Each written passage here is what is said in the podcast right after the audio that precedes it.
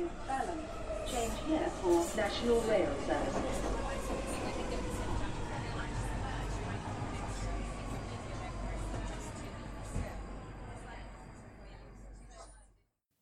Bine te-am regăsit în stația Londra. Eu sunt Manuel Cheța de la manuelcheța.ro și tu asculti podcastul Un român în Londra. De data aceasta suntem la episodul numărul 63, unde discut despre faptul că Cioloș ne-a vizitat în Londra, despre amânarea Brexitului și despre români la New York și în plus o mulțime de alte lucruri foarte interesante. Acest episod 63 a fost înregistrat în data de 27 aprilie 2019, într-o zi de sâmbătă seminorată, în jurul orelor 17.30 și așa mai departe. Este important să specific și când a fost înregistrat episodul ca să ne dăm seama cum plasăm în uh, plan istoric tot felul de chestiuni pe care le relatez în acest podcast. Să nu uit că acesta este primul episod de podcast după o lună și jumătate în care pur și simplu nu am avut chef să fac un episod nou, însă am strâns informații foarte multe în uh, show notes, unde am probabil vreo 50-60 de surse pe care dacă le urmărești, o să le consideri o, să zicem, un meniu foarte interesant de informații și mai ales vei petrece probabil vreo 4 zile în continuu numai ca să urmărești filmele și să citești toate articolele din acele show notes.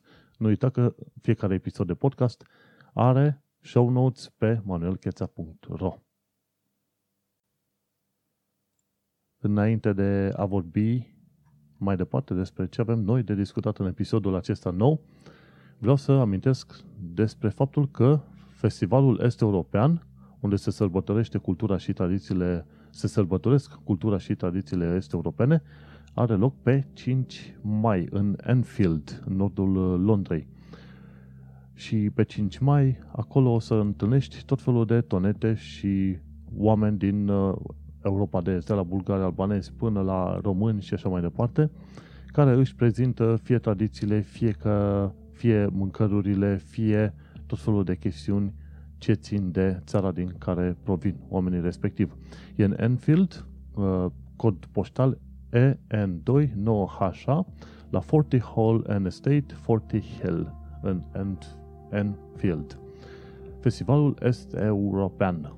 Nu uita, pe 5 mai 2019. Și așa să continui cu alte lucruri foarte interesante. Chiar astăzi mă uitam faptul că primul episod de podcast a avut a, a fost publicat pe 17 septembrie 2016.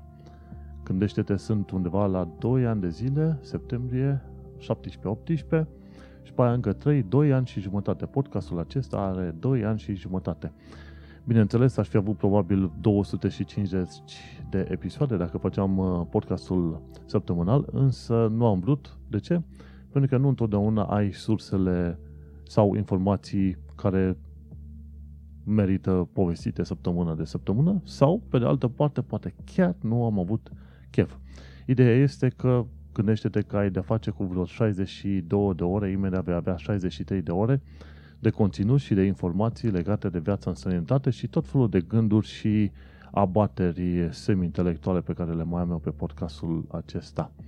Și să nu uităm, 2 ani și jumătate, în septembrie 2019 podcastul acesta face 3 ani de zile și sper să am probabil vreo 1000 de ascultători. În momentul de față, cam 1000 de, 100 de oameni ascultă podcastul și sunt oameni din Rusia, din România, majoritatea sunt din România, după aia din UK, după aia vin din SUA, Canada și probabil ceva Suedia, Germania și alte țări.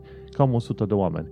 Gândește-te că totuși sunt 100 de oameni care suportă să mă asculte timp de o oră din când în când. Asta înseamnă un lucru foarte mare.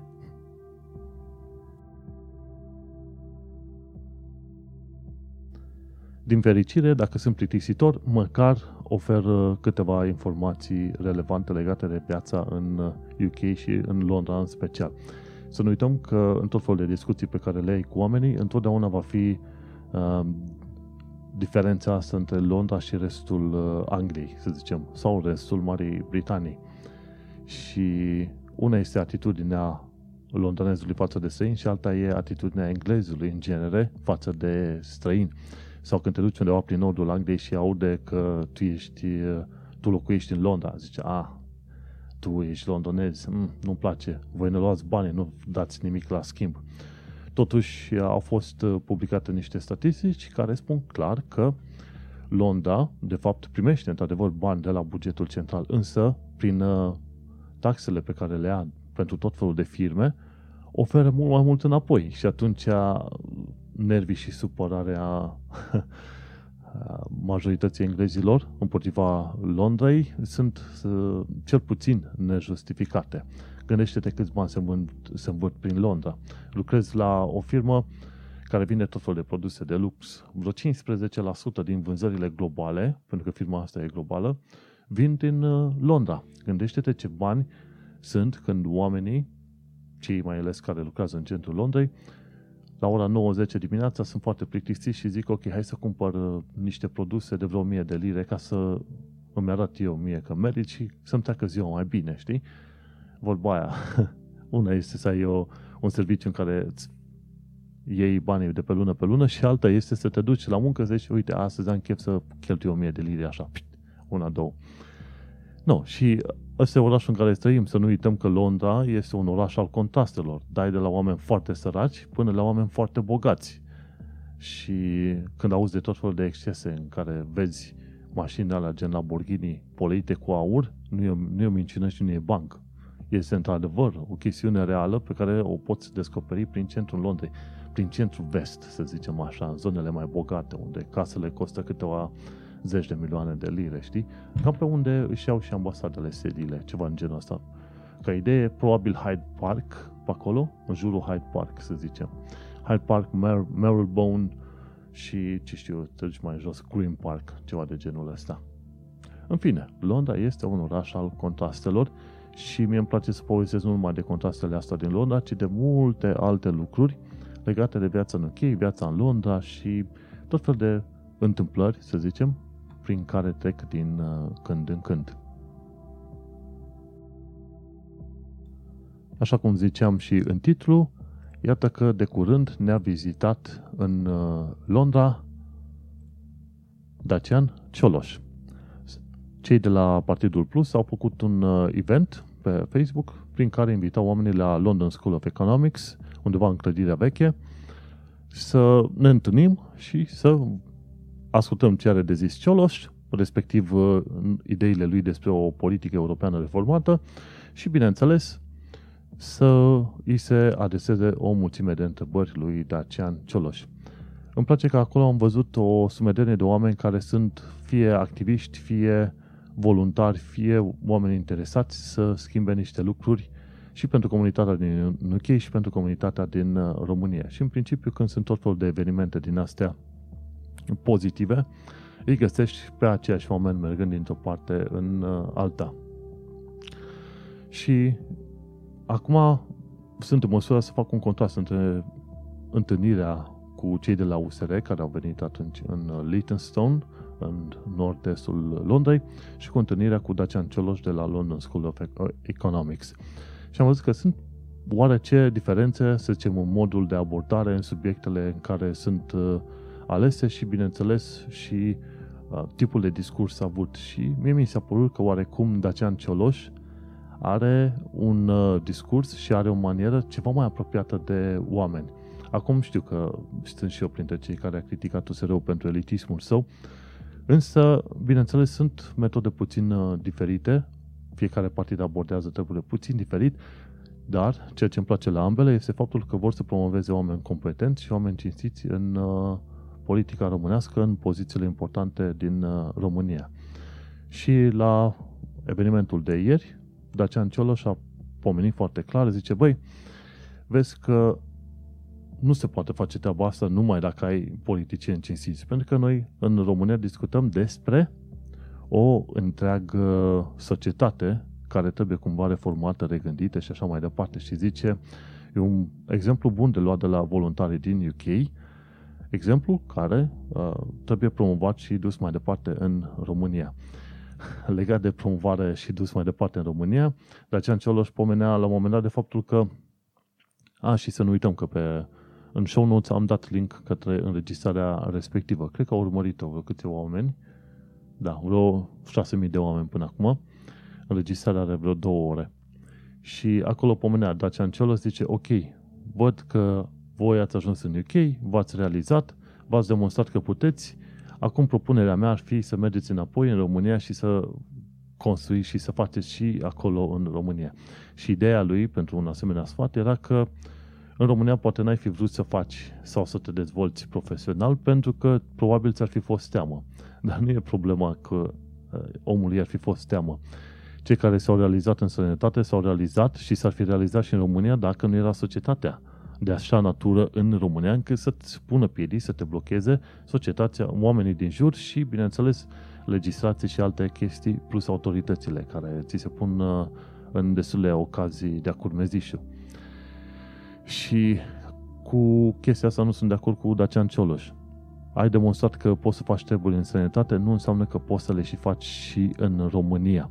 E drept că, făcând anumite treburi în sănătate, ai o altă perspectivă, ai învățat niște lucruri noi și probabil ți-ar veni în cap o abordare nouă și dacă te duci în România, probabil ai reușit să faci altceva sau cât de cât mai mult, având uh, niște, să zicem, ași în mânecă, dat fiind că ai lucrat în sănătate.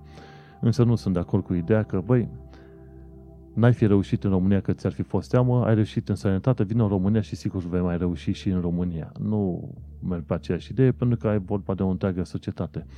Bineînțeles, să nu uităm că odată, că odată cu plecarea multor români, dintre care 99% se duc pentru bani, iar 1% se duc în sănătate pentru că vor să stea într-o societate normală, ei, gândește-te că aia 1% care se pierd, se pierd și se tot duc.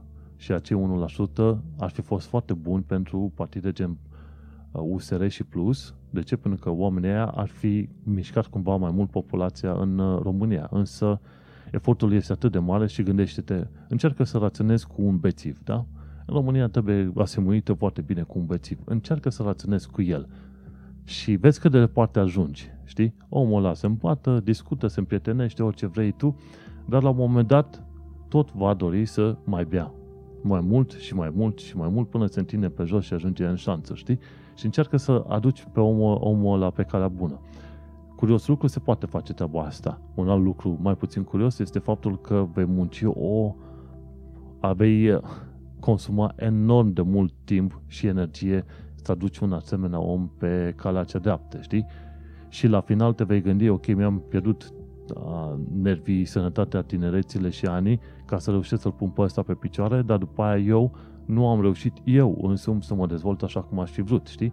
Și asta e mica mare problemă la care nimeni nu are niciun răspuns în România. Voi te-ai dezvoltat în sănătate, vii în România și vrei să reformezi în România și s-ar putea să nu, știi? Și adevărul este că, în schimb, Ciolo și-a recunoscut, ok, dacă tot nu vrei să vii în România, tot poți să faci ceva din sănătate. Și eu sunt de partea a doua argumentului, a situației respective. Te-ai dus în sănătate, dacă tot vrei să ajuți cumva, măcar ajuți cu un vot, ajuți cu strângere de semnături, mai ajuți în alte moduri, ești observator, cum te duci încolo, pentru că și noi vom merge pe 26 mai de ziua europarlamentarilor, da? Noi vom merge în, vom merge în Brașov și vom fi observatori din partea USR. Vom vota foarte bine și bineînțeles vom vota pe vom vota Alianța 2020 USR Plus, pentru că ăia îi vedem oameni cinstiți, nu politicieni de carieră. E o mică mare diferență între astea. Și după aia vom lucra ca observatori ca să ne asigurăm că procesul se întâmplă ok. În mod normal, pentru cine nu știe, Brașovul are destul de mulți susținători PSD și chiar și în comisiile astea electorale, cei susținătorii PSD sunt gata să calce în picioare orice fel de normă de bun simț și de, uh, să zicem, uh, umanitate când este vorba de uh, fraudarea sistemului electoral și așa mai departe, știi? Știu caz în care a fost membră de la, nu mem, membră în Comisia Electorală, nu membră la USR, dar venea din partea USR și a fost călcată în picioare pentru că cerea oamenilor să fie cinstiți. Și a fost un caz destul de nasol, membra respectivă a și fost înjurată de către doi susținători PSD din cadrul Comisiei Electorale de acolo. A fost un tantam foarte mare, oricum, și o mizerie de, de neacceptat. În schimb, mergem în continuare, vedem observatori și probabil dacă vor fi mult mai mulți observatori, se vor uh, putea face niște alegeri ceva mai uh, curate. Nu uita, pe 26 mai. Și revenind la Cioloș, mie mi-a plăcut, om abordabil, a vorbit frumușel pe limba uh, oamenilor obișnuiți. Se vede că el a avut contact și cu autoritățile din uh, UE și cu cele din România și cu oamenii simpli și atunci discursul și maniera de uh, cooptare a dialogului este puțin diferită și puțin mai uh, amiabilă, să zicem, mai prietenoasă, mai apropiată de omul simplu, comparativ cu cei de la USR. Cum am zis, în schimb, ambii, ambele partide merită susținute 100%, pentru că dacă reușesc să facă două lucruri, adică să să reducă furtul din, să taie furtul din țară și să aplice legile, hm, deja România va fi cu câteva nivele mai sus decât toate țările din jur de acolo. Și așa, vizita lui Dacian Cioloș s-a terminat cu o plimbărică la The uh, First Bank of England, un pub din zonă, unde am mai stat el puțin de vorbă cu oamenii și fiecare s-a dus liniștit acasă. Am plecat cu o impresie foarte bună, am văzut și eu, să zicem, mai de aproape cum sunt cei de la USR și cum sunt cei de la Plus. Îi recomand pe ambii și uh, în viitor, cine știe, poate vom reuși să vedem ceva mai multă mișcare și în uh, România. Cu ce am plecat de la întâlnirea cu Cioloș a fost faptul că ne-a spus un lucru. Ok, nu merge să schimbăm numai politica, oamenii cei care activează în politică, ci trebuie să acționăm și la nivelul educației, respectiv elevi, studenți, așa mai departe, și, bineînțeles, avem nevoie de o schimbare în societate între oamenii simpli ca să reușim să ducem România către un uh, drum mai bun. Și a recunoscut că acesta este un proces de lungă durată, nu e de ieri pe astăzi. Însă cam uh, asta a fost mesajul și este un mesaj foarte bun. Degeaba schimbi în uh, fruntea țării politicienii când ai nevoie să lucrezi și pentru schimbarea societății. Și tocmai de aceea militez și eu pentru, militez cu ghilimele de rigoare, pentru o schimbare a societății în ceva mai ok, în ceva mai bun. Perfect nu vei avea niciodată. Tocmai de aceea am și eu podcastul ăsta, un român în Londra. Vorbesc despre chestiunile și viața din Londra. În schimb, cu ocazia asta, mai și atrag atenția asupra unor lucruri și promovez, să zicem, sper eu, comportamente frumoase, normale, pe care le-am văzut în vest.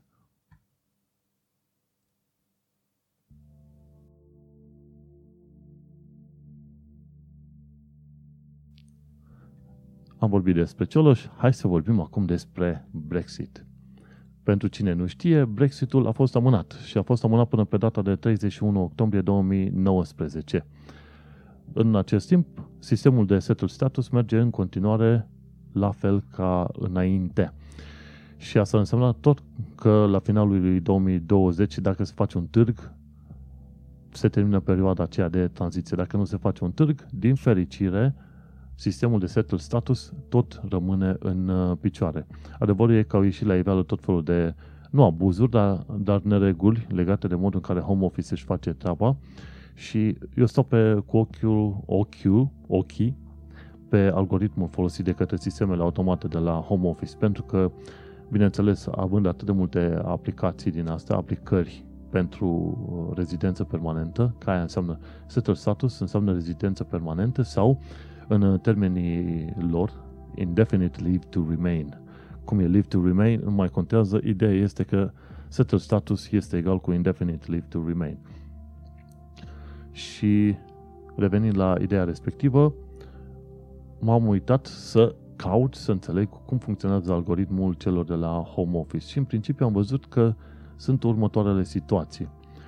Dacă în ultimii 5 ani de zile ai fost angajat permanent și bineînțeles, ai plătit taxe și cei de la HMRC au toate taxele la zi pe ultimii 5 ani de zile, atunci vei primi setul status chiar foarte repede. Unii oameni au primit în 20 de minute, alții oameni într-o săptămână, ceva de genul, 2-3 zile și așa mai departe.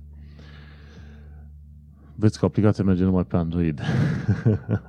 Pentru că trebuie să fac o scanare a chipului, microchipului NFC din uh, pașaport.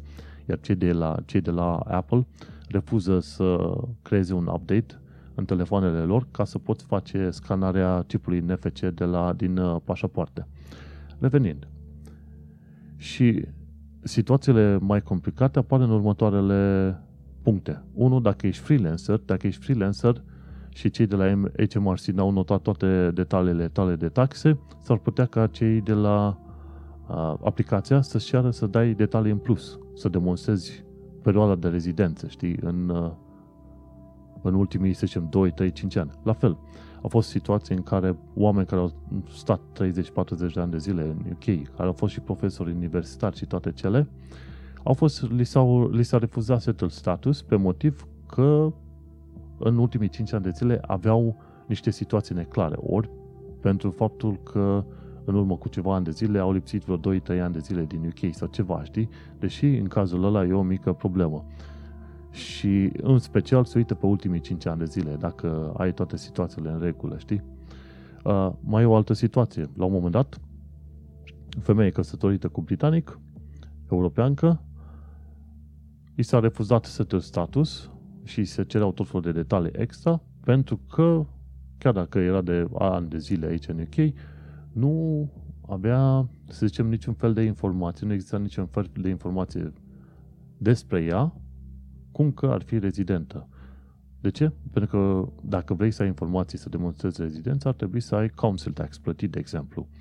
Eu și prietena mea avem council tax plătit și de când ne-am mutat aici în 2017 și am avut grijă ca numele noastre la amândurora să fie trecute pe foaia respectivă de council tax și cu aia demonstrezi pe o perioadă de un an de zile întreg faptul că tu ai fost rezident în UK. Uh, Femeia asta nu avea nici aia și la un moment dat, dar fiindcă soția ei câștiga foarte bine, refuzase nu știu ce ajutor de maternitate, alte chestii. Și i-a zis, mă, refuz ajutorul de maternitate ca banii respectivi să ajungă, să ajungă la alte femei nevoiașe. Problema e că chestia asta i-a venit în, în, nu în contrast, ci a lovit-o pe sub centură, ca să zicem așa, pentru că chiar dacă nu lucrezi, dacă naști ca femeie și ți se oferă ajutor din asta de creșterea copilului sau ceva, e bine, că lucrezi, că nu lucrezi și așa mai departe, e bine să-l iei. De ce? Pentru că ajutorul ăla primit pentru uh, creșterea copiilor demonstrează faptul că ai fost rezident în UK în perioada respectivă, știi? și femeia asta n-a știut. Și acum era situația aia precară, să-i se dea probabil un fel de pre-settled status, deci era de vreo 10 ani în UK. Deci, și problemele mai sunt, cum am zis, la freelancer. Așa că ai grijă cum e toată treaba asta. Și la fel, partea interesantă cu setul status este următoarea. Dacă tu faci anul ăsta, să zicem, 4 ani de zile de rezidență și ești speriat și vrei să folosești aplicația, o să primești presetul status. După aia, la anul, va trebui să faci din nou ca să demonstrezi că ai setul status, știi? Să treci din nou prin aplicația respectivă. Problema care e? Trebuie să faci aplicația să verifici aplicația din nou la un an de zile cu același pasaport cu care ai primit presetul status. Și aici e o problemă. Așa că, indiferent de situație, dacă anul ăsta tu ai 4 ani de rezidență continuă, respectiv 6 luni continue într-un an, atunci stai liniștit pe fundul tău și la anul schimbă-ți între timp pașaportul, dacă e nevoie, și la anul dai pentru settled status. După ce primești settled status, mai stai un an de zile și atunci dai și pentru cetățenie dacă vrei. În orice caz, settled status, care înseamnă indefinite leave to remain, înseamnă rezidență permanentă, nu îți cere în mod obligatoriu, adică nu te obligă nimeni să-ți faci uh, pașaport britanic, știi, să iei cetățenia britanică. Dar dacă tot ai stat 5 ani și mai stai uh, încă X ani de zile, nu e rău să faci acel uh, pas pentru a avea un pașaport britanic. Și cu ocazia asta sper că te-am lămurit puțin legat de settle status. Oricum, Brexitoza continuă. Gândește-te că de-a lungul, de lungul ultimelor luni de zile s-au descoperit o mulțime de lucruri. De, de exemplu, cei de la live.eu care militau pentru un Brexit au falsificat filmul cu imigranții periculoși. Și ce se întâmplase? Au angajat ăștia vreo 2-3 britanici și cu, cu britanicii respectiv au călătorit până în Franța și înapoi și au demonstrat, uite ce ușor este să ajunge migranți, să aduce migranți periculoși în UK. Ceea ce este fals. Vasul respectiv era deja înregistrat, era prin GPS, poliția navală știa deja despre cine este vorba, nu ar trebui să-i oprească, știi? Să zică, băi, voi nu sunteți britanici sau ceva, știi? Că, în schimb, poliția își face treaba, poliția de frontieră, și prinde tot felul de vase în astea care vor să aducă imigranți ilegali în UK. Autoritățile își fac treaba cât de cât, știi? Numai că filmul respectiv făcut de cei de la live.eu a fost un film mincinoș. Și au fost multe, multe situații în asta care au uh, demonstrat faptul că cei de la campaniile pentru Brexit au mințit într-un mod extraordinar. Și în ultima perioadă ce s-a mai descoperit? Uite că UK-ul a început să elibereze pașapoarte pe care nu mai scrie Uniunea Europeană. Acum UK-ul dă pașapoarte mixte până se termină stocul vechi de pașapoarte pe care scrie Uniunea Europeană și după aia vor da pașapoarte fără Uniunea Europeană pe uh, ele. Și chiar în, acum vreo câteva săptămâni de zile, un milion de oameni au ieșit la protest în fața Parlamentului Britanic în, ca, în cadrul campaniei Put It the People pentru a cere un alt vot pentru Brexit. Uh, un alt vot pentru Brexit mi se pare că nu va mai exista. Probabil dacă vor face un alt referendum, îl vor uh, reformula altfel, știi? Uh, vor zice, ok, vrei să alegi dealul lui uh, uh, Theresa May sau vrei să alegi uh, rămânerea în Uniune sau ceva, dacă să, se va face un alt Brexit. Un alt referendum, însă nu știm uh, care este situația. Nu cred că se va face un al doilea referendum. Într-un mod interesant, a fost uh, semnată o petiție prin care se cere revocarea articolului 50, ceea ce ar uh, stopa uh, Brexitul complet. Și care este treaba? A primit în termen de, mi se pare, o săptămână sau ceva de genul ăsta, a primit vreo 6 milioane de voturi, cele mai multe voturi primite vreodată pe platforma de petiție a Parlamentului Britanic, știi? Bine, ea a fost și amenințată cu moarte și așa mai departe. Oricum, Parlamentul Britanic a avut, mi se pare, niște discuții pe revocarea articolului 50 și au votat faptul că nu vor să revoce articolul 50. Și bineînțeles, nu vor și un al doilea referendum, dar nu vor nici târgul lui Theresa May. Și e o problematică, știi? De ce? Pentru că cu ocazia asta, s-au stârnit focurile terorismului în Irlanda de Nord. Nimeni nu vrea să recunoască. Însă, uite, a fost de curând uh, Lyra McKee sau Kyra McKee, Lyra McKee, nu știu cum, o jurnalistă din Irlanda de Nord, a fost omorâtă în timp ce vreo doi uh, teroriști, practic adolescenți ai uh, New Era, împușcau, trăgeau focuri de armă către polițiști și atunci un glonte a nimerit în cap tocmai jurnalista de care ziceam mai înainte, știi? Și a ieșit mare tam-tam.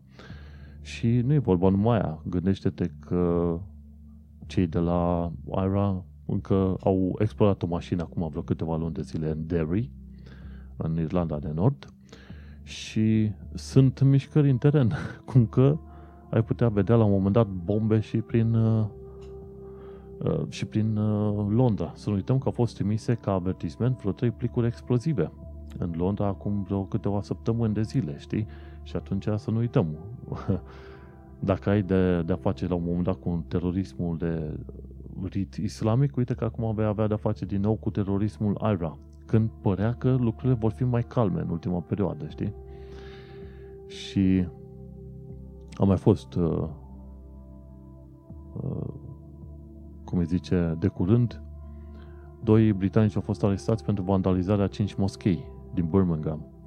Știi? Și terorismul de dreapta în UK încă există. Să nu uităm că pe 30 aprilie se sărbătoresc sau se amintesc 20 de ani de zile de la atacurile teroriste din estul uh, Londrei.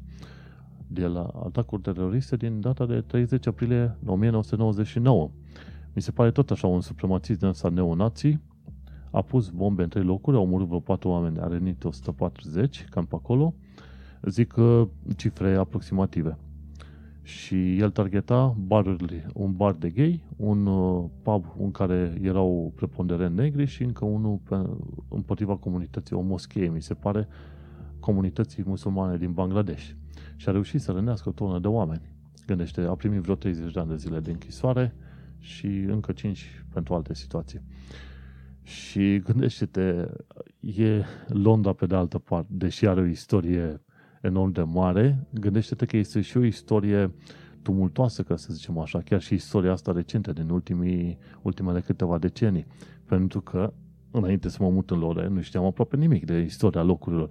Știam că au existat atentate, atentate teroriste într-o perioadă, dar nu mă gândeam că situația este de o actualitate, să zicem, uh, crasă sau poate chiar puțin dureroasă. De ce? Pentru că te gândești când te duci cu metrou la muncă, voi s-ar putea să fie unul prost, supărat pe ceva și pune o bombă. În Londra e mult mai probabil să fii victima unei bombe decât în Brașov sau uh, București, de exemplu, știi? E mult mai probabil, asta nu înseamnă că este foarte probabil în uh, postcară mai largă, așa. În fine, ideea este că trecând de atacurile și de situația asta tensionată din UK, Parlamentul UK a preluat controlul uh, Brexitului de la Theresa May și așa că Theresa May nu mai are voie să facă de capul ei, să mai conducă tot felul de ostilități, cum ar veni, în planul Brexit de capul ei, ci doar dacă Parlamentul votează chestia asta. Și în caz că nu știi, Jonathan Pye e, e un tip comedian, dar care are episoade foarte faine, mai mult pe comentarii politice și sociale și com- comediant, cum ar veni. Și el a și spus, mă, Brexitul există pentru că Parlamentul UK a încălcat contractul ce el avea cu proprii cetățeni. Practic, practic, practic uh, votul în cadrul referendumului nu a fost atât de mult împotriva Uniunii Europene, pe cât a fost împotriva uh, conservatorilor și laburiștilor din Parlamentul uh, Britanic. Ce au zis? Bă, voi v-ați bătut joc de noi. Noi nu avem servicii sociale, nu avem locuri de muncă, nu avem bani suficienți la o lună la alta ei bine, las că vom avea grijă de voi și vom, uh, uh, vom arunca, să zicem, o cheie franceză în uh, cutia de transmisie, știi? Uh, e o expresie în engleză, am și uitat-o cum îi zice, probabil cineva și aduce aminte.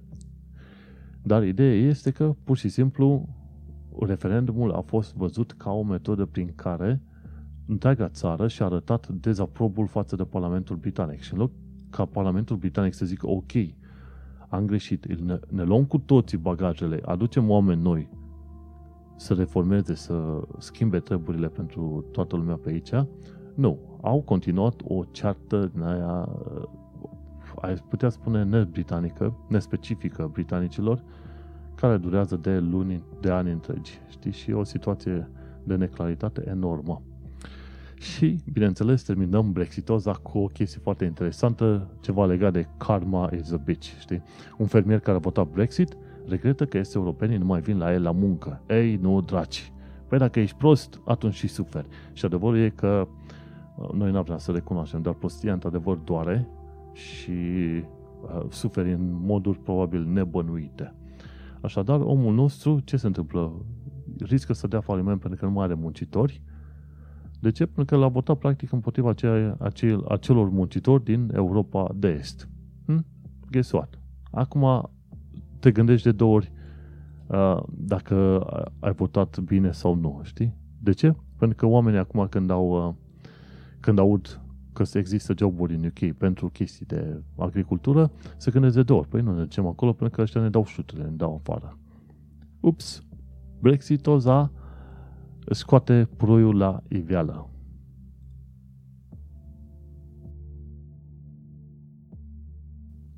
Dar hai să continuăm cu alte lucruri mai multe, mai mult sau mai puțin interesante. Am vorbit despre Brexitul nostru de toate zilele, amânat până la 31 octombrie 2019, deci până atunci îmi permis să-mi țin uh, tensiunea puțin mai jos, după care o să crească din nou. Dar asta e.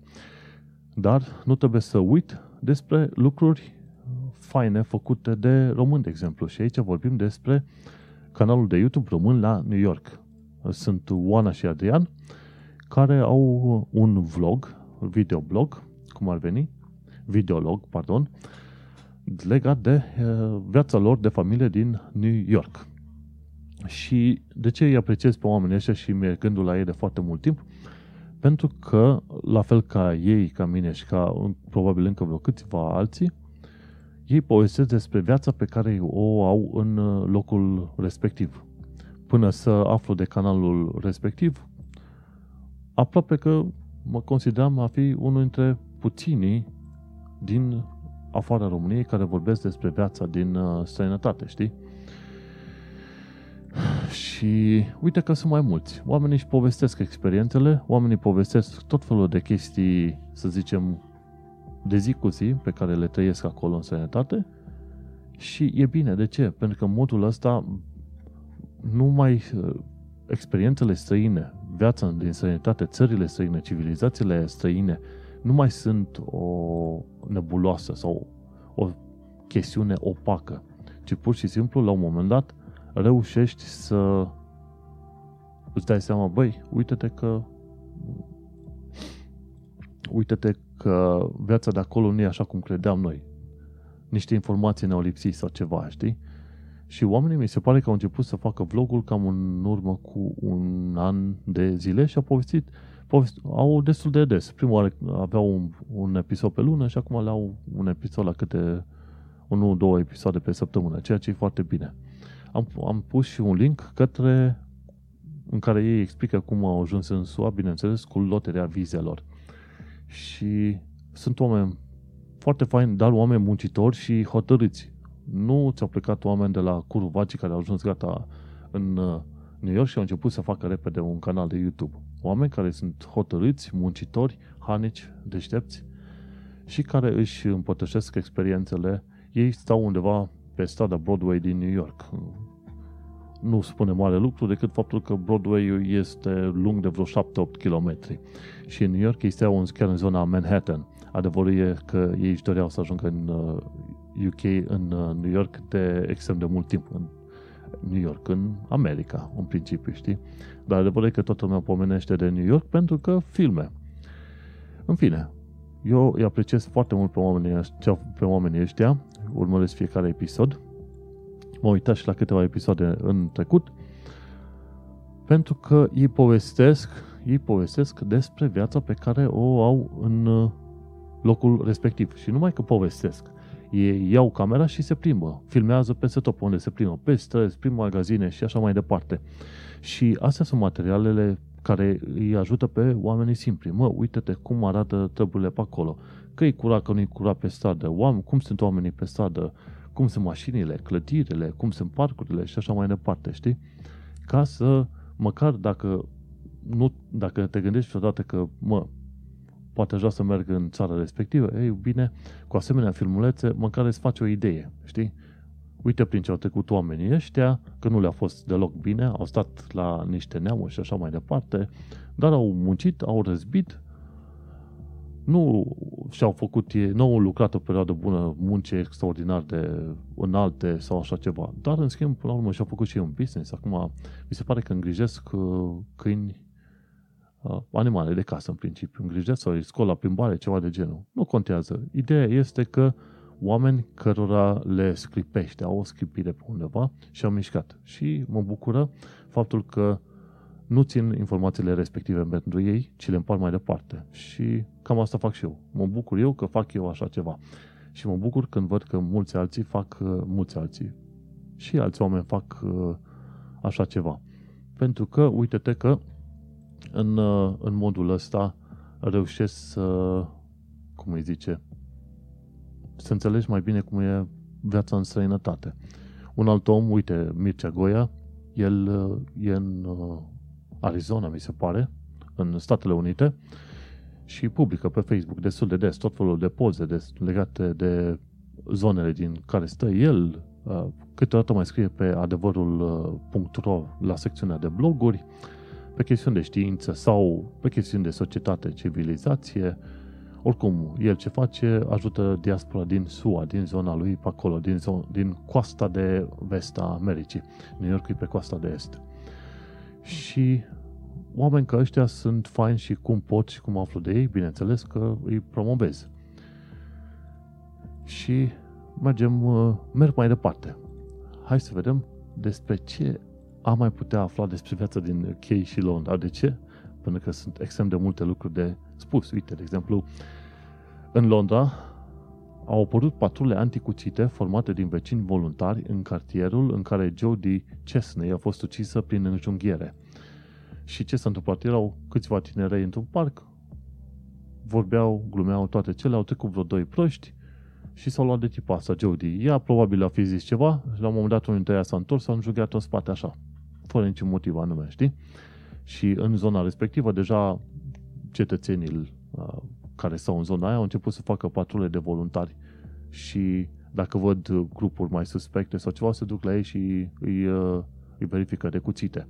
E puțin riscantă să faci treaba asta. Dacă în grupurile de voluntari sunt vreo 5, 6, 7, 8 oameni care își pun un fel de banderolă pe mână și spun neighborhood watch sau ceva de genul ăsta, uh, poți să ai tu cuții la tine, nu te pui cu 8 oameni, știi? Și atunci, din păcate, s-a ajuns în situații din astea în care în anumite zone din Londra oamenii încep să facă patrule voluntare. Pentru că este foarte ușor să se înjunghe oameni în Londra între ei. Nu înțeleg uh, foarte bine de unde vine problema asta enormă, dar de obicei ăștia din uh, familiile sărace și în zonele defavorizate sunt foarte aplici la a scoate cuțitul papac. Și uh, mergem mai departe, în afară de chestii de astea urâte, Londra mai are și chestii faine. Uite, de exemplu, mâncarea din Anglia este ok.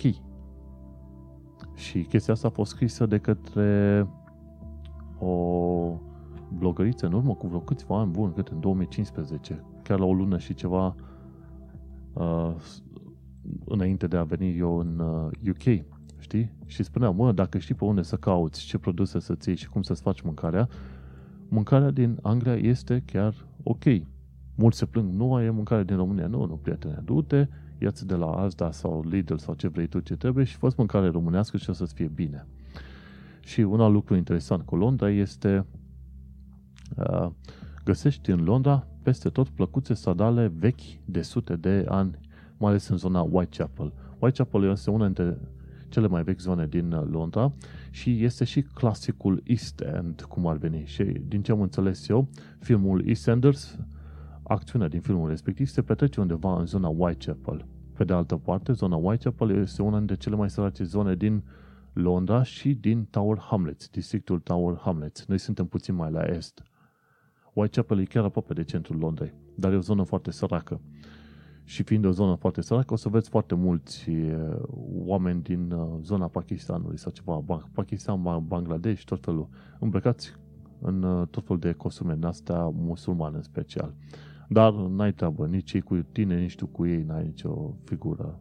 Nu există să te oprească pe stradă, băi, că nu te îmbraci sau ceva. Nu. Am auzit bancuri din asta, dar nu, n-ai nicio treabă, știi?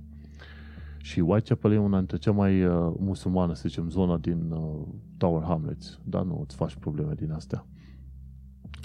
Și mergem mai departe. Urmăresc uh, chiar și pe cineva, un prieten de-a meu din uh, Olanda. Omul este designer, graphic designer și are și motoretă și face tot felul de vloguri de pe motoretă și se numește pe YouTube Bandit Vlog și el explica de ce a plecat din România. A încercat să-și facă o firmă, sau mi se pare că a și avut o firmă în România, și concluzia este că el a plecat din România, deși o ducea bine și avea și bani și ce vrei tu, din cauza societății. A avut o societate mai bună, mai ok. De ce să-ți bați capul să reformezi societatea română când ai o societate bună în străinătate care e gata să te respecte pentru munca și pentru omul care ești tu? Și asta este.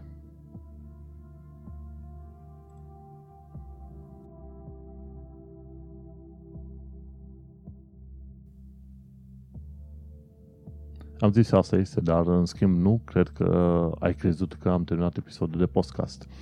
Mai sunt o groază de lucruri de vorbit. Și, bineînțeles, a venit primăvara în Londra Și am descoperit faptul că economia UK a, a început să crească. Puțin tel, foarte puțin, 0,5% sau ceva de genul ăsta, dar uh, a început să crească. Bineînțeles, în show notes mai am și ocazionalele linkuri către articole în care oamenii sunt înjunghiați. Bineînțeles, bătăile pe droguri sunt pe, pe bandă rulantă în UK și sunt o știre de genul ăsta sunt obișnuit în fel de știre de la ora 5 din România, știi? Și, dar o chestie faină care îmi place la Londra, cum a zis, contraste, da? Deci, pe de o parte, afli că vreo 200 de proști se înjunghe și se omoară anual în Londra, iar pe de altă parte, zgârienorul numit la Leaua a primit autorizație de construcție în centrul Londrei, chiar lângă, lângă Casabete, cum îi zic ăștia, lângă Gherkin. Și în zona aia va fi o, un bloc turn foarte subțire, dar înalt, va semna chiar cu o lalea. Mult mai înalt decât uh, Gherkin, poate aproape la fel de înalt ca Shardul, și acolo va, vei avea vedere la 360 de grade, știi? Va fi turnul ăla, ci că va fi numai construit numai în scop uh, turistic, știi? Să vină oamenii plătească să vadă Londra de undeva de sus. Pe când Shardul și uh, tot fel de alte clădiri din asta înalte din centrul Londrei sunt construite în special ca clădiri de birouri cu chirii enorme, bineînțeles. Dar uite că abia aștept să văd când, încep, când finalizează ăștia construcția la zgârienoriul numit la Leaua, 250 de metri, 300 de metri înălțime, ceva de genul ăsta. Și arată chiar ca o lalea. La modul în care văd eu că se mișcă tăburile pe aici, în principiu, un zgârienor de vreo 40-50 de etaje este ridicat în maxim 3 ani de zile aici. Adică, în primul an începe, după, după un an de zile vezi că e ridicat pe la o treime, după încă un an e ridicat sus de tot și după încă un an e finalizat cu tot felul de chestii, în stânga și în dreapta. În principiu, un an jumate, trei ani de zile, până un scrie nori este ridicat în uh, Londra. Munca efectivă, că autorizațiile durează până când le primesc ei și așa mai departe. Și o chestie interesantă, în perioada asta a avut loc un, uh, un protest foarte mare prin Londra numit Extinction Rebellion – fost proteste timp de o săptămână, au participat sute de mii de oameni, iar unii dintre protestatari au blocat uh, străzile, nu se putea merge în nicio parte. S-au făcut, cred că, vreo 1100 de arestări și au fost situații în care și la DLR, în Canary Wharf, la 20 ceva de minute de mers pe jos de aici, de la mine, că stau în Isle of Dogs, și acolo s-au prins, uh, s-au lipit cu superglue de, de un tren DLR care era parcat iar alții doi protestatari s-au suit chiar pe tren. Și au zis, Extinction Rebellion zice, băi, protestele astea sunt legate de schimbările climatice. Și au zis, mă, noi vrem să blocăm Londra ca să reușim să atragem atenția oamenilor asupra schimbărilor uh, climaterice care se întâmplă acum în uh, toată lumea. Și, bineînțeles, protestul ăsta e era de mult pregătit, pe de altă parte era și îndreptățit. Pentru că, de ce nu, cei mai mulți oameni nu sunt deloc interesați de chestiuni ecologice, de impactul pe care îl avem asupra naturii, de modul în care noi uh, manageriem resursele ca umanitate, știi? Și de distrugerea pe care o facem noi în jurul nostru. Și atunci e bine că mai există câte un protest din asta, într-adevăr, îți strică planurile, trebuie să o colegi, să te duci, să te învârți pe acolo. Dar se discute despre asta și te gândești, băi, da. Uh, și atunci uh, au blocat ei Londra, au făcut mare scandal, într-un fel cum ar veni, însă și eu și mulți alții sunt sigur că suntem în sentimentul celor de la Extinction uh, Rebellion. Oameni foarte faini. Cu ce nu sunt eu în asentiment? E cu meetingul iubitorilor de marihuana din parcul Hyde pe 20 aprilie a avut loc uh, un asemenea meeting numit 420 și iubitorii de marihuana s-au întâlnit pe acolo ca să protesteze într-un fel, în felul lor și să ceară, băi, vrem legalizarea marihuanei în uh, Marea Britanie. Bineînțeles, un, un coleg de la muncă mi-a povestit, zice, am trecut pe acolo, mirosea a iarbă de leșinaie, nu puteai să te miști foarte bine și Zice, polițiștii n-au arestat oameni că nu știau de unde vine mirosul, dar probabil toată lumea fumă pe acolo. Avem și noi niște vecini care fumează marihuana și e foarte neplăcut. E un miros din ala de transpirație, picioare nespălate, tot felul de chestii și puternic, așa intens.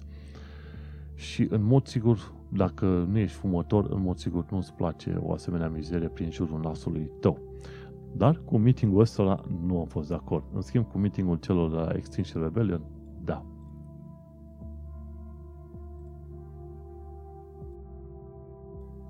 Ești curios să afli ce se mai întâmpla prin România? Poate da, poate nu. În caz că nu urmărești știrile, o să am un foarte scurt rundown, ci că este la modă să dea în USR, respectiv am văzut o serie de blogări de așa mai mari, care dădeau frumușel cu pumnii și picioarele în USR pentru tot felul de greșeli mai mici sau mai mari. Într-adevăr, merită scoase în evidență anumite scăpări ale USR-ului, însă să nu uităm, oamenii ăia sunt întotdeauna în fața unui tir continuu, de un asalt continuu și uh, merită susținerea noastră în continuare. Este bine să faci o critică, dar să și arăți faptul că oamenii respectiv merită susținuți. Tot legat de actualitatea românească, cine n-a văzut filmul Roboți, creat de către echipa Creative Monkeys? Ei bine, în spatele filmului ăsta Roboți, de la Creative Monkeys, uh, sunt doi oameni. Și ăștia doi, băia și fata, am și uitat numele, Cristian, Crina, Crin, ceva, în fine, ei uh, au creat personajele astea, Mo și Foca, și serialul uh, animat Roboți, care îl găsești pe YouTube. De obicei strânge sute de mii de vizualizări. Are înjurături, ce vrei tu, publicul țintă sunt adolescenții, nu contează, în schimb calitatea de producție este extraordinară, excelentă. Și oamenii ăia sunt foarte dedicați, muncitori, glumeți, uh, foarte inteligenți și ei sunt unul dintre exemplele de oameni care au reușit în România. Creative Monkeys. Nu uita să îi cauți. Mi-a place foarte mult ceea ce a făcut și a prezentat de curând un film cu toate eforturile pe care le depune ei pentru fiecare episod de roboți. Și trecând mai departe la fericitele alegeri care se întâmplă acum europarlamentare din România, aflu că partidele se ironizează reciproc în uh, precampania europarlamentarelor.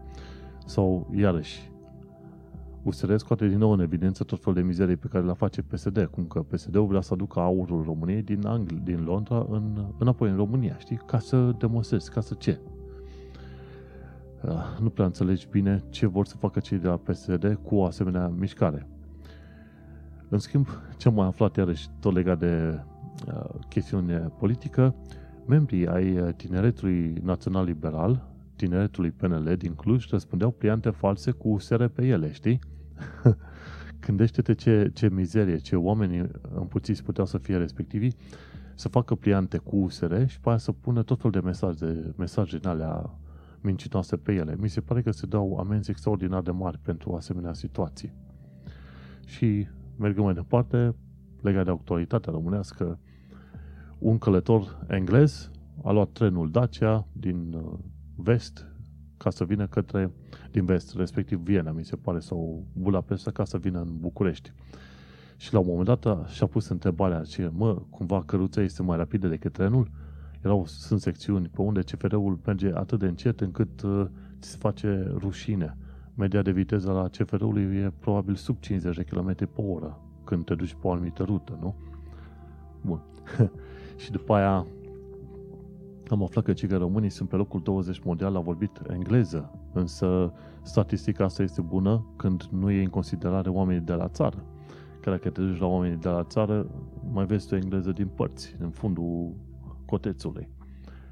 Și uh, e, e suspect când zice locul 20 de vorbit în engleză. De ce? Pentru că sunt extraordinar de multe țări și în Africa, de exemplu, unde au țări care limba engleză este a doua limbă din lume. A doua limbă din lume, a doua limbă oficială. Și atunci topul ăsta este puțin cam suspect. Dar gândește-te, fiind topul celor de la Digi24, să știi că nu trebuie să-i crezi prea mult, pentru că Digi24, Digi, în ultima perioadă, a început să se închine în fața PSD-ului și te poți întreba dacă nu cumva și articolul ăsta este o minciună inventată ca să-i bucure pe așa zis și patrioți PSD. Așa, așa zis și pentru că nu sunt.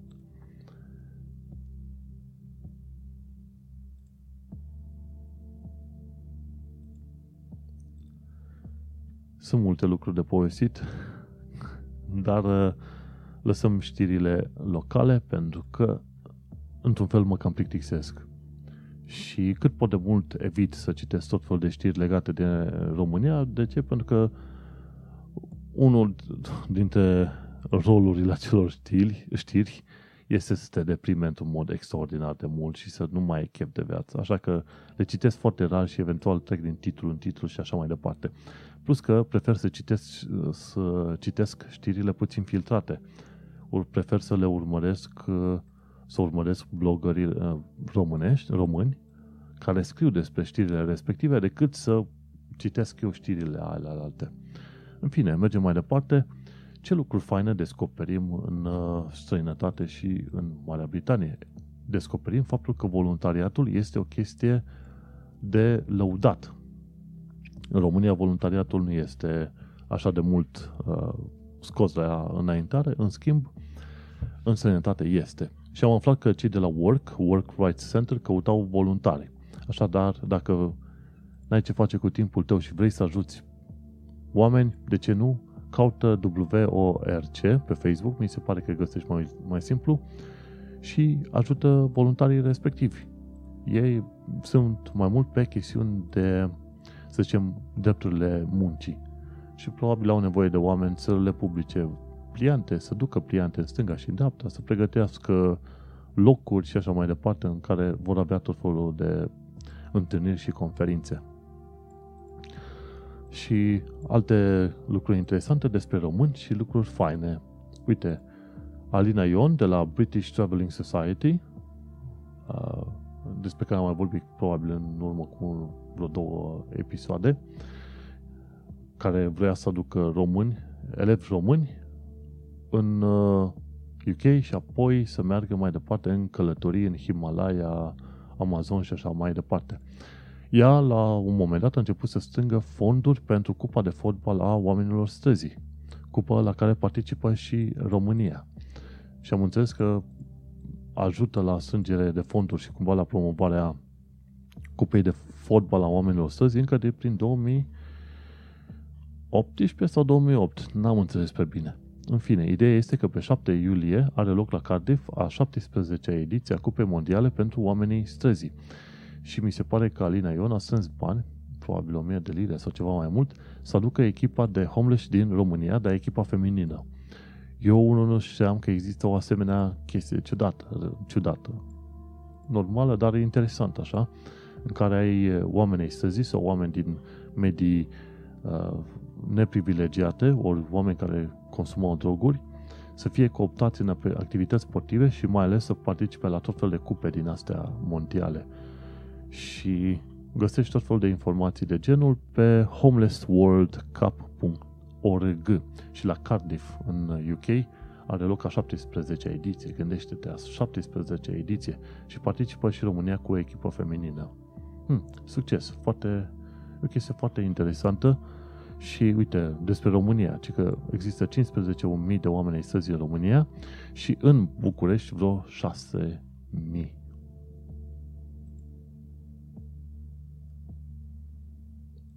Acum este ușor să râzi cumva de oamenii străzi sau să zici că, ok, sunt niște ratați. Ei, într-o anumită măsură sunt într-adevăr niște ratați. Însă, în schimb, nu merită oprobiul uh, oamenilor.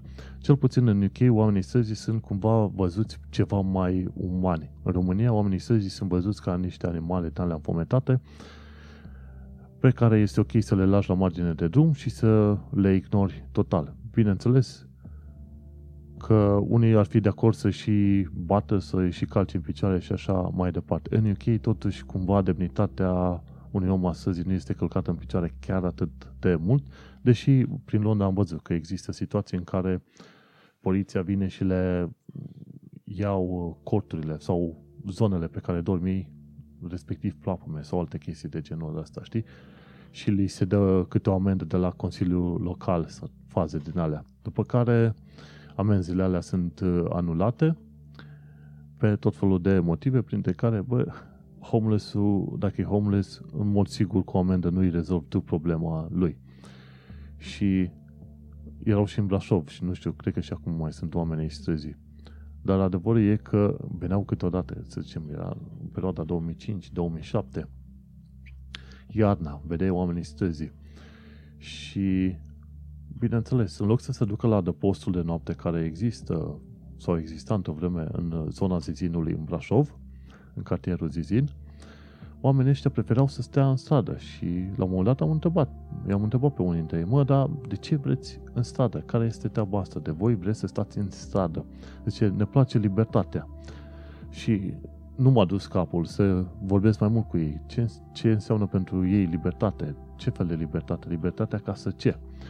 Și erau situații în care unii dintre boschetarii ăștia, că termenul obișnuit în România este boschetar, e, unii dintre boschetarii ăștia îi vedeai seara, stăteai de vorbă cu ei, stăteau la o băută sau ceva, era vremea lui noiembrie, decembrie, ianuarie sau februarie, și a doua zi auzeai că au murit înghețați undeva prin zona Piața Sfatului, în centru vechi. Erau, era în perioada respectivă, o, o, se făceau, uh, să zicem, renovarea unui muzeu de istorie sau etnografie, ceva de genul ăsta.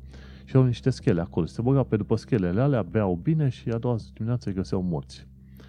Și asta și m-am gândit, zic, să dai amenzi unor oameni ai străzii sau să începi să iei la șuturi, nu prea ajută. Bineînțeles, ți-ar trebui niște structuri foarte puternice de integrare a lor, să-i aduci înapoi din, uh, din uh, depresia mare, pentru că în tot fel de situații în asta sunt, uh, ai de face probabil cu niște oameni într-o depresie de aia cronică, cruntă. Și e, e groaznic. Cel puțin dacă stai a, să vezi atitudinea oamenilor, homeless din UK sunt văzuți mai umani decât homeless din uh, România. Bun, și uh, cam asta a fost cu chestia cu homeless. Nu uita, la Cardiff are loc a 17 zi a Cupei Mondiale pentru Homeless și foarte fain că Alina, Alina Ion strânge fonduri pentru aceste tipuri de cupe. Când mai aflu câte informații în asta, o dau mai departe. De ce? Pentru că uite-te că sunt și români care mișcă lucruri în străinătate și fac niște chestiuni, chestiuni faine. Bineînțeles, uh, sunt mulți, mulți alții care fac chestiuni faine. Chiar am scris la un moment dat despre uh, Sunt o babă comunistă la o carte de, pentru diaspora. Adina Măgranu organizează o carte pentru diaspora, un fel de uh, club de carte românesc și ultima oară s-a discutat despre o babă, sunt o babă comunistă, uh, scrisă de Dan Lungu. Și uh, acolo ne-am adus aminte cum era pe cei care erau mai în vârstă decât mine, pe la 40-50 de ani, pomeneau de viața din anii 80, eu pomeneau de viața din anii 90, cu tot felul de întâmplări din alea, știi? Și revenind la oameni și români care fac lucruri faine, Uh, uite că și uh, o carte pentru diaspora este iarăși un lucru fain, un loc în care întâlnești oameni prietenoși și oameni care sunt interesați de cărți, proză, poezie, ce vrei tu și ei promovează cărți uh, românești. Sau cărți scrise de către români, chiar dacă ar fi să fie scris în uh, engleză, ca să zicem așa. Oricum, concluzia întâlnirii respective a fost comunismul nu bate în democrația ever. Și cam asta cu secțiunea de români și lucruri faine.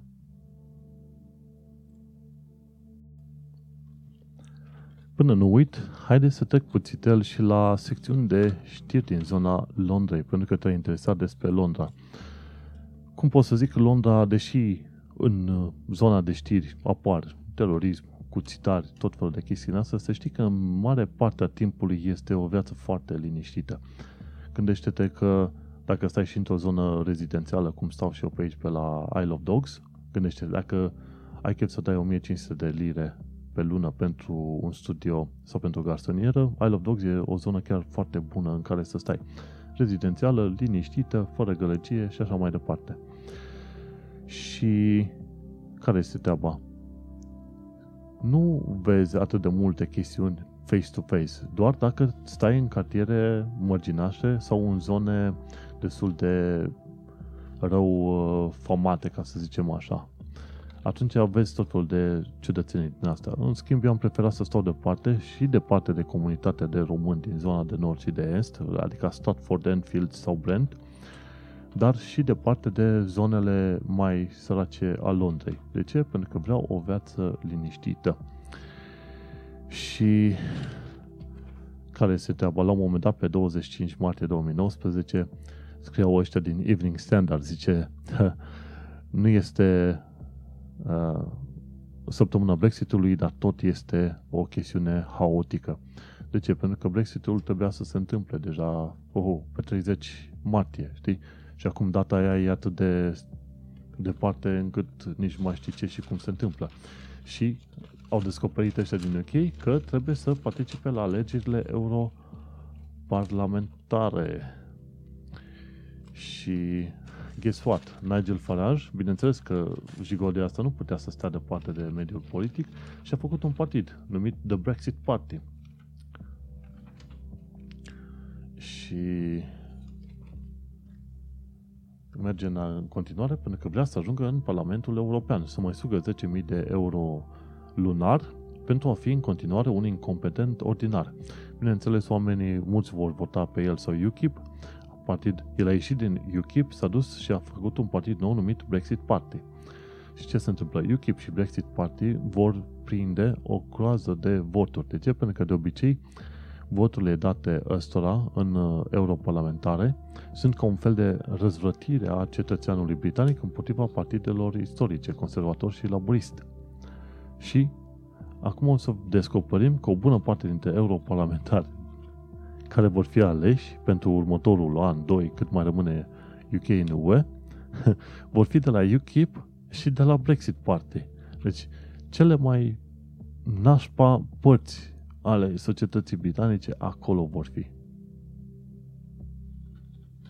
Ce trist. Nu. No. Brexitul mai face victime și între firme cum e Canaccord Genuity.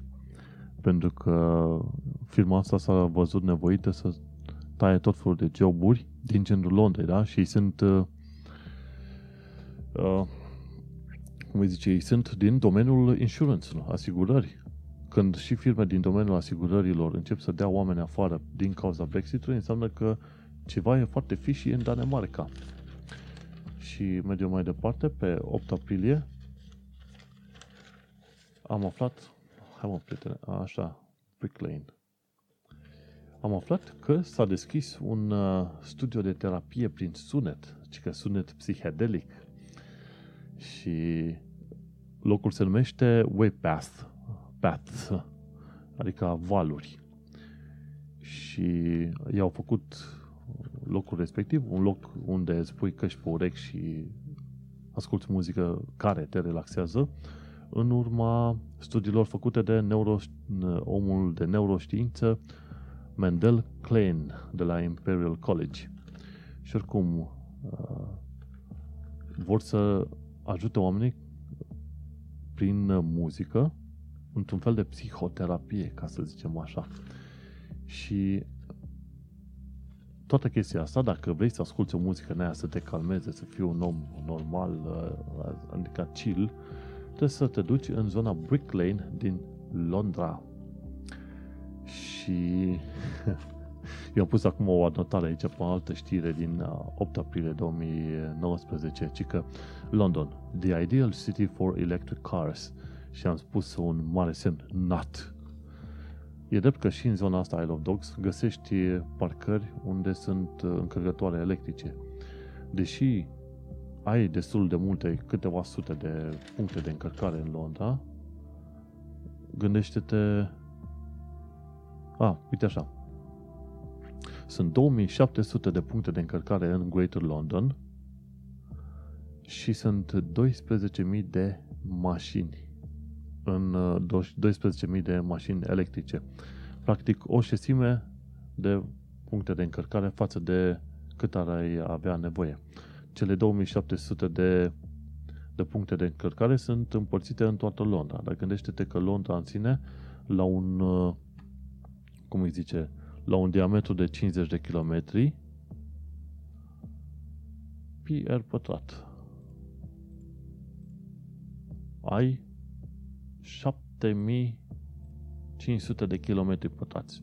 Hai să zicem un 7000 de kilometri pătrați. Și la 7000 de kilometri pătrați cât e Londra noastră dragă, gândește-te câte puncte de, încăr- de reîncărcare ai acolo, nu? 2700 de puncte de reîncărcare, nu? Și ai de face, uh, cum îi zice, 7000 împărțit, ups,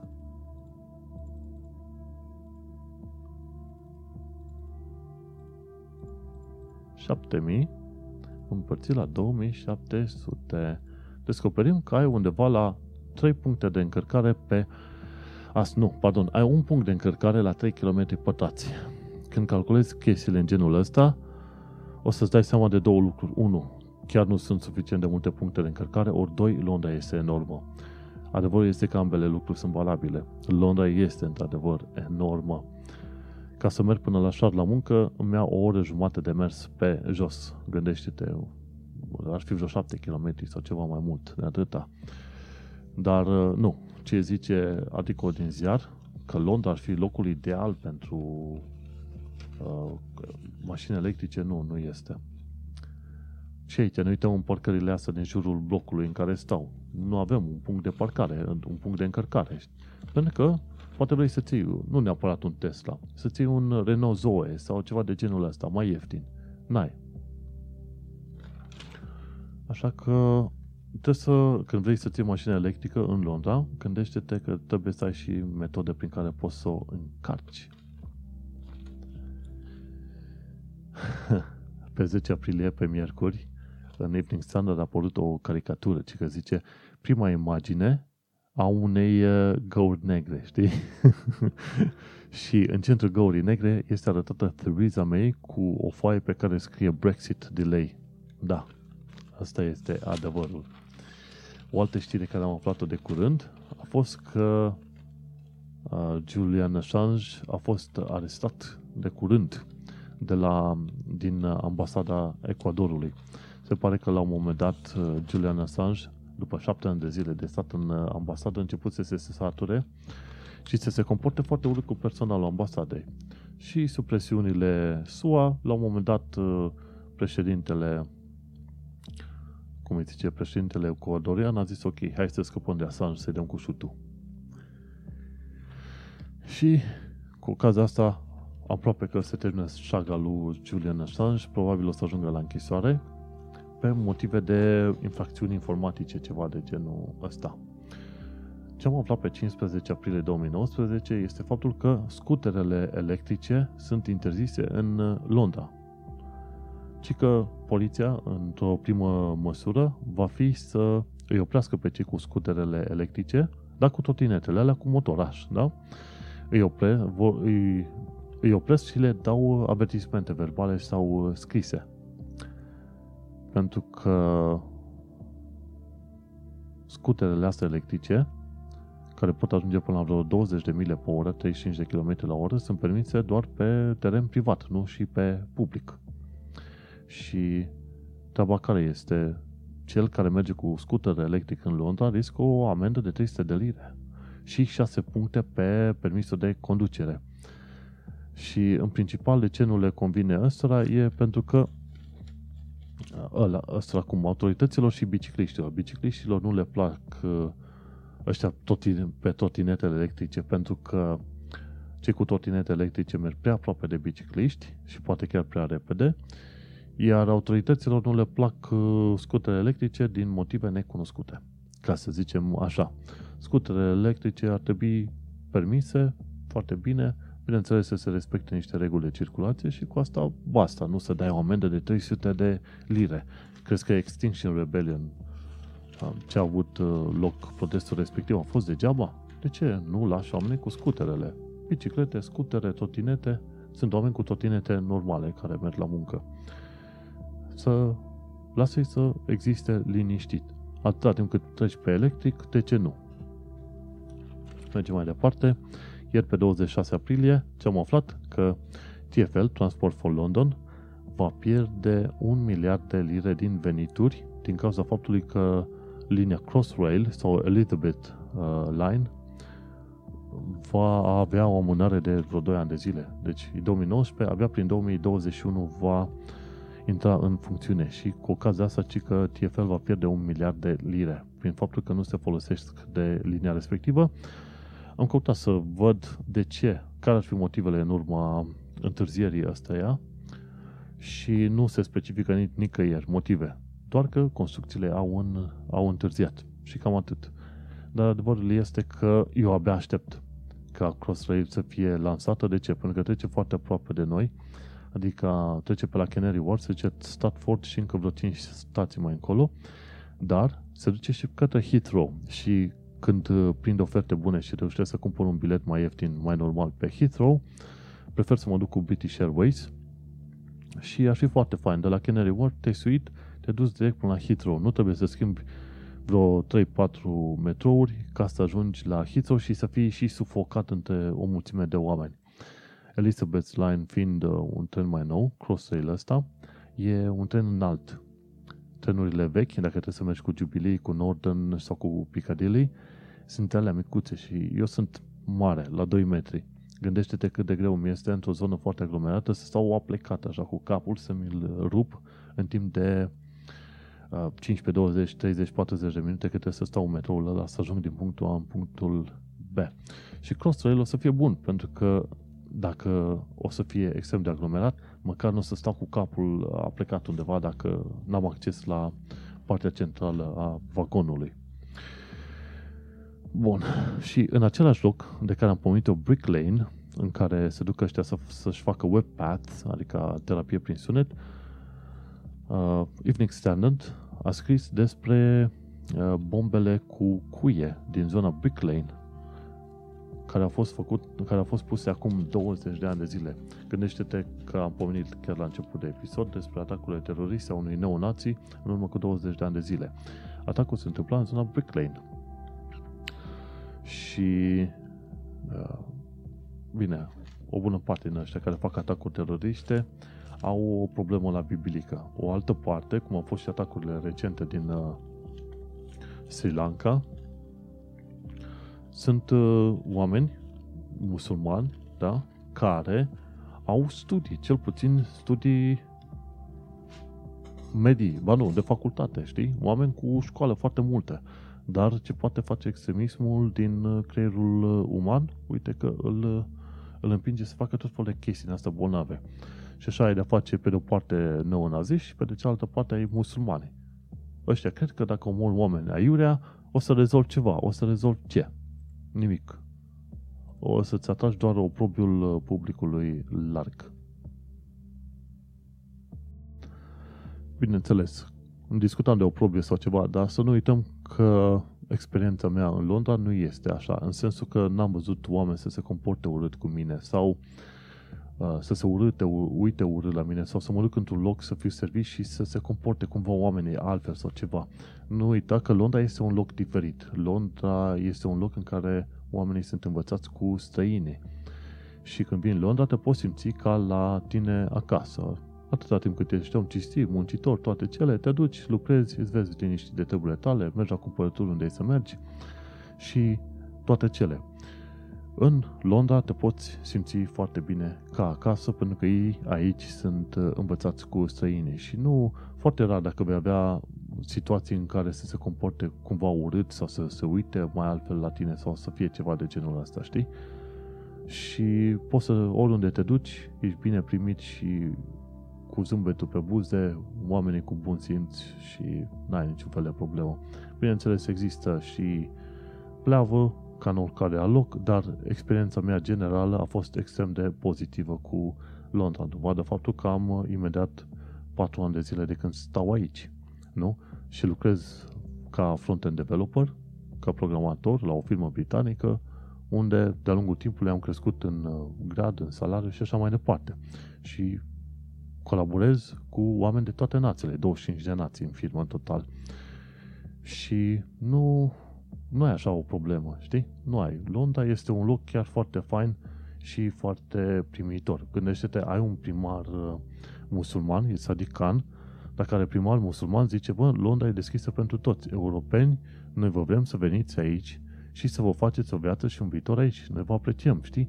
Adică ce poți să-i cer mai mult, știi? Și omul a făcut și o pagină dedicată Brexitului în, uh, nu știu dacă e în mai multe limbi, dar știu că e dedicată uh, celor care sunt cetățeni UE, dar care locuiesc în uh, Londra. Așa că încă mai poți veni, mi se pare, pe, pe aici, până nu ori începe ăștia să pună niște restricții din astea mai uh, măricele. Și mi se pare că termenul de 30 martie încă este valabil, în sensul că pe 30 martie trebuia să iasă, dar uh, dacă veneai până la 30 martie, atunci ați lua în considerare aplicația pentru setul status. Dacă vii după 30 martie, mai poți sta până prin 2020, după care ești obligat să ieși, că nu ți se mai permite rezidența în niciun fel. Cei care se stabileau în UK înainte de 30 martie 2019, mi se pare că aveau dreptul să treacă prin procesul de aplicare la setul status. Cei după, nu, doar să viziteze până în 2020, la final și cam atât. Bine, gata, am terminat podcastul. Plecăm acasă. Sau nu. Mai am o secțiune foarte importantă. De fel, aveam secțiunea de sfaturi practice și după aia știrile. Dar am preferat să pun știrile înainte și după aia să pun și niște sfaturi practice mai acum uh, spre final. De ce? Pentru că în străinătate merge bine cu sfaturi motivaționale, dar cu chestiuni motivaționale și cu zone faine și parcuri. Londra e plină de parcuri. Neapărat să vizitezi o tonă de parcuri. Muzee, uh, teatre, opere de artă, ce vrei tu, ai în Londra cât nu ai, nu ai viață, câte locuri sunt de vizitat, câte experiențe sunt de trăit prin Londra. Uh, chiar și noi de curând am vizitat Greenwich Park, unde am mers la zona, la parculețul de flori. Foarte făinuț pe acolo.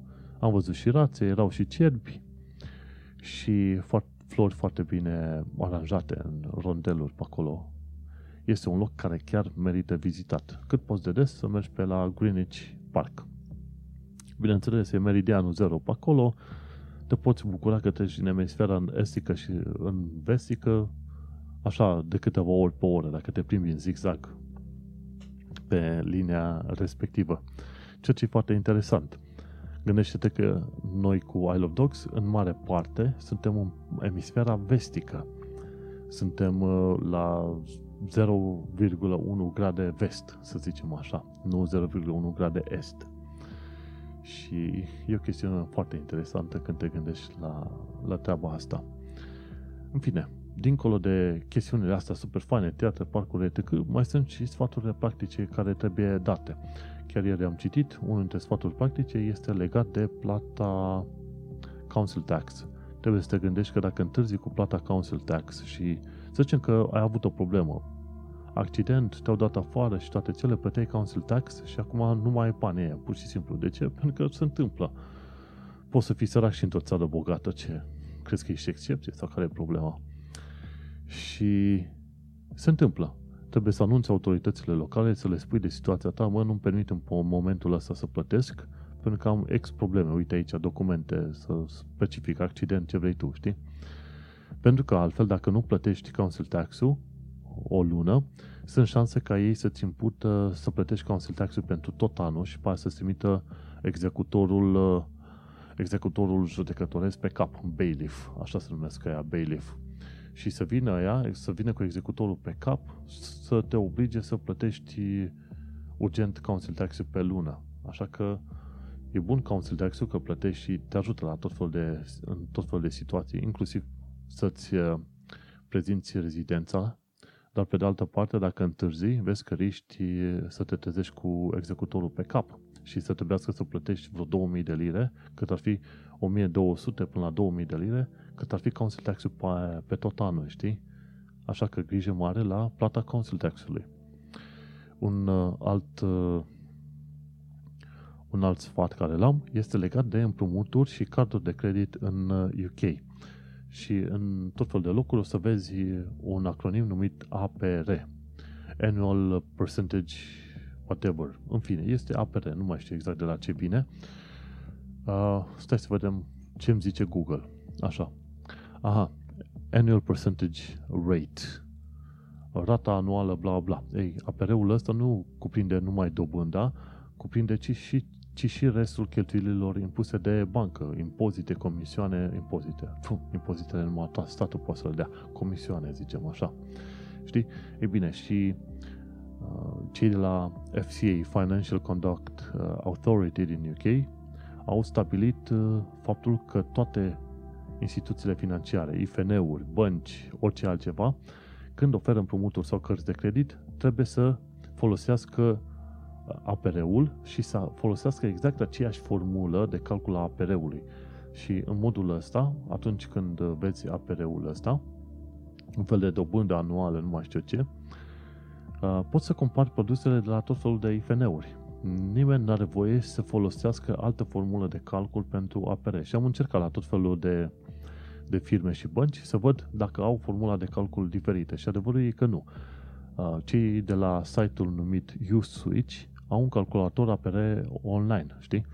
Tot ce pot, cauți în Google, USwitch APR Online Converter or uh, Calculator, ceva de genul ăla, știi? Și găsești acolo și calculezi APR-ul la tot felul de firme, Barclays, HSBC, MNS, Bank, tot ce vrei tu, știi? Și te vei convinge într-adevăr că ei toți folosesc aceeași formulă. Formula este o sumă destul de ciudățică, sumă matematică din I la N cu tot felul de ciudățenii de alea, știi? Uh, ideea e că dacă vrei suma aia să o calculezi, poți. Ori cu calculatorul online de la USwitch, ori cu alte tool pe care le poți avea tu la îndemână, știi? Și care este treaba cu APR-ul ăsta? Ei bine, nu înțelegeam uh, cum, să, cum poți să calculezi APR-ul până la tool de la USwitch și nu înțelegeam ce, care e semnificația pentru mine. Adică, băi, dacă iau 1000 de lire, cât trebuie să dau în timp de? Și uite, e un exemplu de APR, APR cu costuri totale explicate de Barclays, știi? Și că la un împrumut de 10.000 de lire pe 3 ani de zile și la un APR de 5,5% plătești rata de 300 de lire și costul total 10.800 de lire. Gândește-te că APR-ul ăsta ține foarte clar de credit score. Nu primești oricum. Adică dacă ai un credit score prost și credit score prost ai în momentul în care n-ai cărți de credit. Dacă n-ai cărți de credit, tu în mod automat în UK tu vei avea un credit score prost.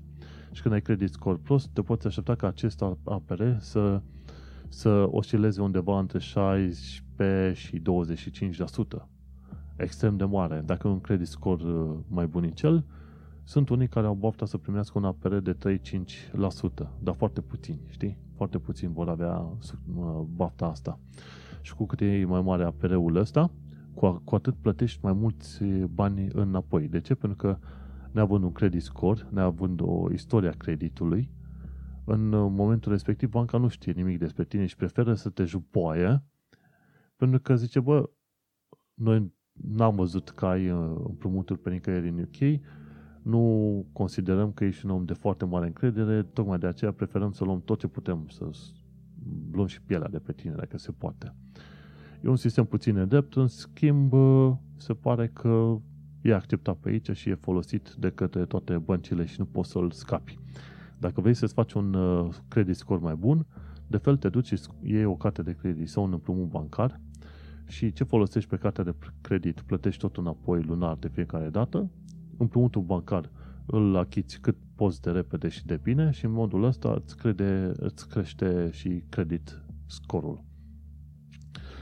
Revenind, APR-ul știm că depinde de credit score și exemplu cu Barclays. Ci că toate băncile sunt obligate într-adevăr să folosească aceeași formulă și am, uh, am încercat la un moment dat, mă, dacă n-am un calculator cum e cel de la USwitch, să descoper cu APR-ul cât ar trebui să plătesc eu pentru o anumită rată, ce metodă aș putea folosi. Și am descoperit că este o metodă ceva mai simpluță, aproximativă, deloc exactă, prin care poți să faci tu calculul uh, uh, total al uh, ratelor și banii totali care trebuie dați înapoi în funcție de APR, știi? Și să zicem așa, luăm 10.000 de lire, împrumutul care vrei să-l faci, un APR de 5,5% pe 3 ani de zile, știi? Întrebarea noastră e cât trebuie să dăm înapoi suma totală și cât plătim lunar, nu? 10.000 de lire apere 5%, 5,5% pe 3 ani de zile. Și atunci ce faci? Împarți APR-ul uh, la 2 și îți iese 2,75%. După care, acel 2,75% din 10.000 afli că este 275. Înmulțești 275 cu perioada de ani a împrumutului și descoperi că este 825. E bine, și atunci ăștia 825 îi aduni la suma inițială, știi? De 10.000. Și ți este 10.825 este suma totală de plată. Când iei suma asta totală de plată și împarți la 3, 3 ani, adică 36 de luni, pardon, obții o plată lunară de 301 lire. Și ține cont că este un calcul aproximativ de care am reușit să-mi dau seama după ce am făcut tot felul de teste din astea și, de exemplu, un calcul pentru 15.000 de lire la un APR de 6,9% pe 5 ani îți iese 17.500 total și 290 rata lunară. Și uh, ca să te ajute mai bine, în caz că n-ai chef să faci calculele astea în cap sau pe foaie, gândește-te că există și o aplicație pentru internet, uh, pentru Android, și am pus în uh, show notes link către aplicația respectivă. Se numește Loan and Interest Calculator. Și când calculezi uh, în funcție de apere și toate cele, să știi că îți dă suma exactă care e calculată în băncile din UK. Linkul este în show notes. Nu uita, este foarte important să știi cât de cât banii care trebuie să-i dai total înapoi și cât plătești lunar. Oricum, când ceri un împrumut, trebuie întotdeauna să întrebi dacă ai perioadă de grație, de, adică de vacanță, să zicem, e împrumut acum, dar încep să plătești în 3 luni de zile. Dacă ți se permite să plătești uh, anticipat, uh, știi, chestii. Și după aia trebuie să știi exact suma totală și uh, plata pe lună când iei împrumuturi gândește-te că cei mai mulți oameni care lucrează în UK, cu carte de muncă sau ceva, își pot lua liniști 10, 15.000, 20.000 lire împrumut uh, personal. Nu trebuie să justifici, nu trebuie să faci nimic.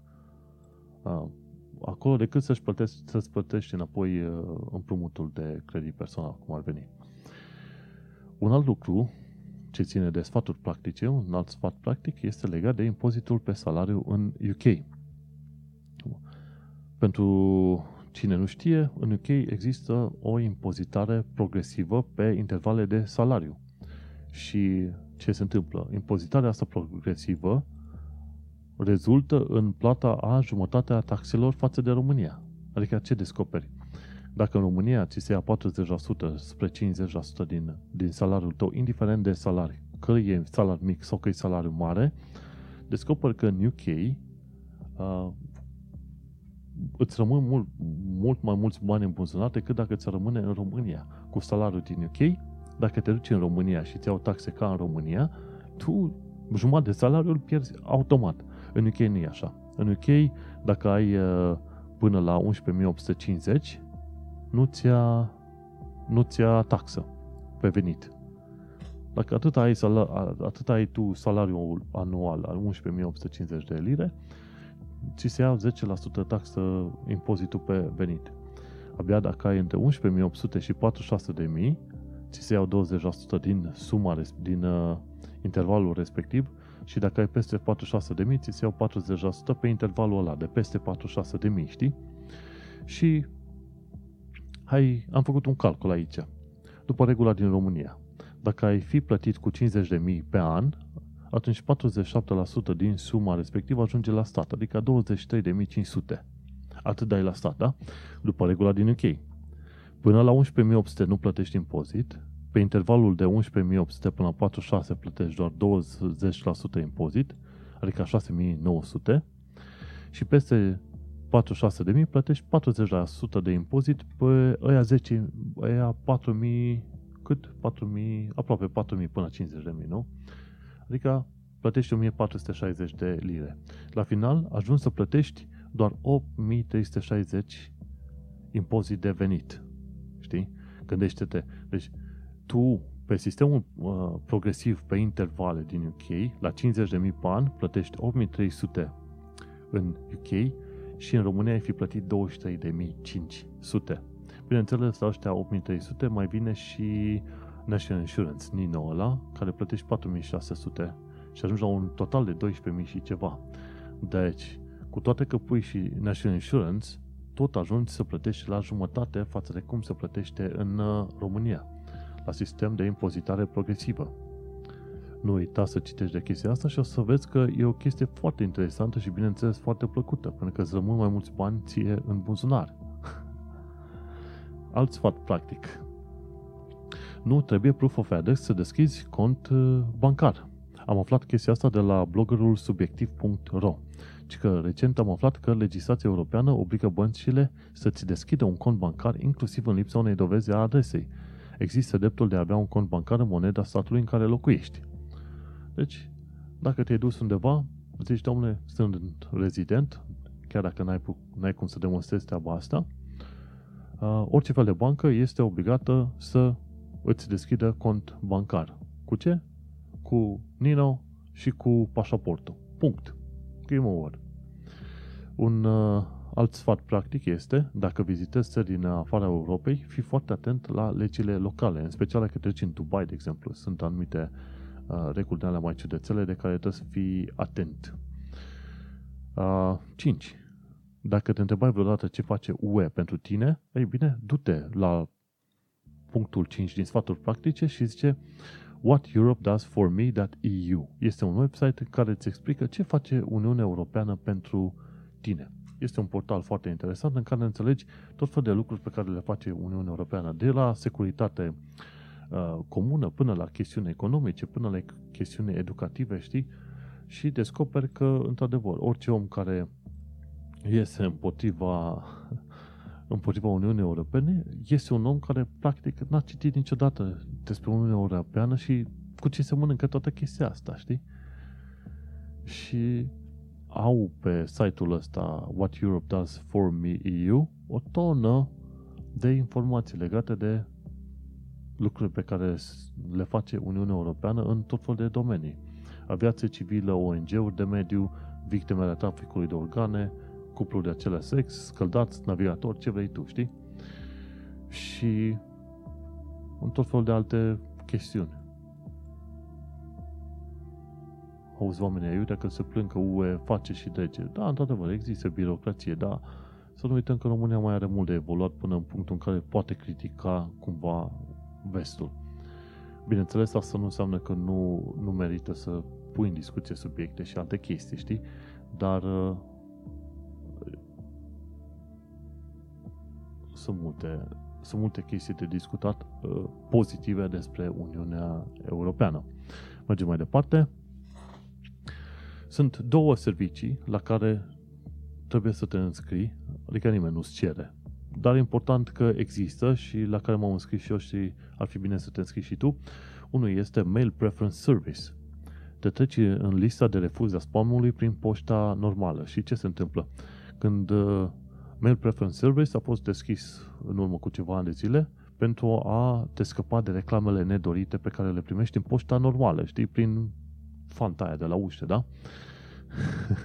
Suntem atât de mult obișnuiți să discutăm de e mail încât uh, nu mai știm cum să zicem naibii la poșta normală. la poștă, mă, e poștă.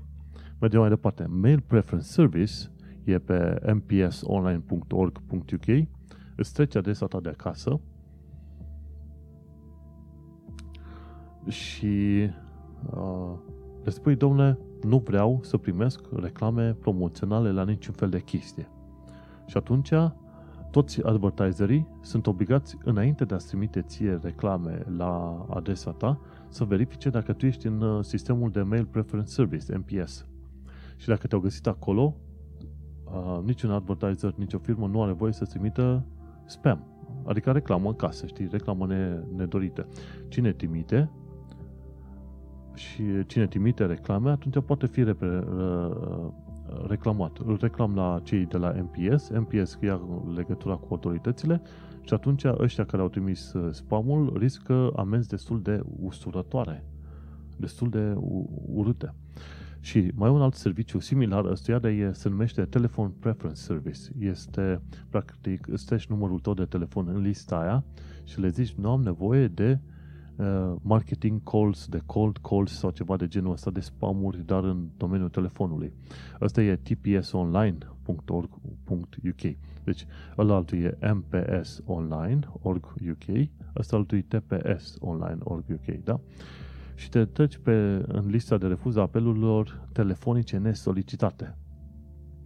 După ce te-ai, ai fost trecut în listă, dacă cineva te, te sună, te spamează, fie SMS-uri, fie telefon, riscă zeci de mii de lire amende. Chiar un serviciu din asta mortuar trimitea tot felul de SMS-uri la oameni în vârstă, deși știa că n-are voie, că oamenii erau trecuți în uh, TPS și firma aia când a fost descoperită a fost amendată cu vreo 80.000 de lire pentru spamurile trimise. Foarte bine. O chestie foarte interesantă. Așadar, recapitulare la informații practice. Învață despre APR uh, atunci când iei carduri de credit și împrumuturi. Învață despre impozitul pe salariu în UK. Nu trebuie proof of address pentru cont bancar. Când vizitezi țări în afara Europei, fii atent la legile locale învață despre ce face UE pentru tine și, bineînțeles, vezi MPS și TPS cu ce se ocupă. Să nu uităm, mai sunt și alte secțiuni și alte secțiuni pe care le-am în show notes. Am alte știri, de exemplu, sfaturi legate de hoteluri, cum vezi poziția pe hartă în timpul zborului și așa mai departe. Despre Britishness și Englishness afli despre istoria și cultura britanică, pornind de la foametea cartofului din Irlanda până la diferența de cultură dintre Canada și UK, cum a greșit UK față de India și Pakistan, ultimul călău din UK, biografia reginei Victoria, 10 diferențe între Canada și UK și cea mai veche graniță din lume ar putea fi chiar între Scoția și Anglia, de exemplu, știi? Mai am o secțiune uh, care zice învață limba engleză, știi? cum se pronunță cuvintele cu W plus o vocală, cum încheie o conversație, formule de salut, limbaj folosit între bărbați cu dude și alte chestii, știi? 400 de adjective și sinonime în 40 de minute, știi? Cum a învățat Andreea Oslobanu, româncă în UK, limba engleză, știi? 34 de obiceiuri și expresii britanice sau Britania. De ce unele țări au terminația IA? IA egal țara X. De exemplu, România e țara românilor, Britania e țara britanicilor. Și așa mai departe. Nu uita să vizitezi și show notes. Adevărul e că oamenii care ascultă podcastul nu se duc să verifice show notes aproape niciodată.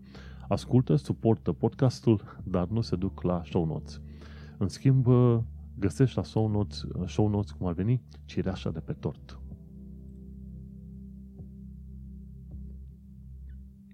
Bun. Cu ocazia asta am terminat de vorbit aiurea vreo două ore în van. Am avut și știri și lucruri interesante și plăcute și mai puțin plăcute și sfaturi utile și ce vrei tu să fie. Practic două ore ca să fac consumar al ultimelor, ultimelor șase săptămâni când am avut celălalt episod de podcast sunt mai mult sau mai puțin uh, suficiente, ca să zic așa. Adevărul este că poate undeva cumva vor rămâne fișierele astea audio salvate și cine știe, în viitor, peste câteva sute de ani de zile, bineînțeles, un istoric va redescoperi fișierele și va fi în stare să facă un fel de bio, nu biografie, ci un fel de o grafie a vieții românilor în sănătate în uh, Londra. Bineînțeles, experiența mea nu este experiența românilor, ci e experiența unui român în uh, Marea Britanie, în Londra, Bineînțeles, sper să fii informat, sper să te fie ajutat ceea ce am povestit eu aici și nu uita, dacă ai velități de scriitor, de vorbitor, de youtuber, de ce vrei tu, în orice țară ești tu, nu uita să faci materiale de la articole de blog, video, podcast, ce poți tu, cu ce te potrivești, scrie și vorbește despre viața de la fața locului, cu bune și cu rele, cu chestii simpatice, cu chestii foarte nașpa, cu orice vrei tu. De ce? Pentru că în felul ăsta reușești să ajuți românii care vor să plece în sănătate sau care măcar vor să afle despre viața de la fața locului. Ca să nu mai rămân așa să, să zică, bă, am vrut să mă duc în Tokyo, dar nu știam că se întâmplă chestiile XYZ sau nu știam cum să reacționez în situațiile XYZ, știi? Dacă români din, de pe toată planeta încep să facă tot felul de materiale din astea informative, gândește-te că cine vrea să plece, îi urmărește pe aia și zice, băi, mă duc acolo și am informația de care aveam nevoie și care mă poate proteja în tot felul de situații. Și în felul ăsta, probabil că românii din diaspora plecați afară a reușit să ajute enorm de mult uh, românii din țară. Chiar dacă românii din țară nu pleacă, dar măcar ascultă acele materiale. Bun, și cu ocazia asta am terminat de aberat cele două ore. Nu uita, sunt uh, Manuel Cheța de la manuelcheța.ro Tu ai ascultat podcastul Un român în Londra. De data aceasta a fost episodul numărul 63, unde am vorbit despre Cioloș și vizita lui în Londra, despre Brexitul amânat și despre românii la New York. Noi ne auzim pe data viitoare. Pa!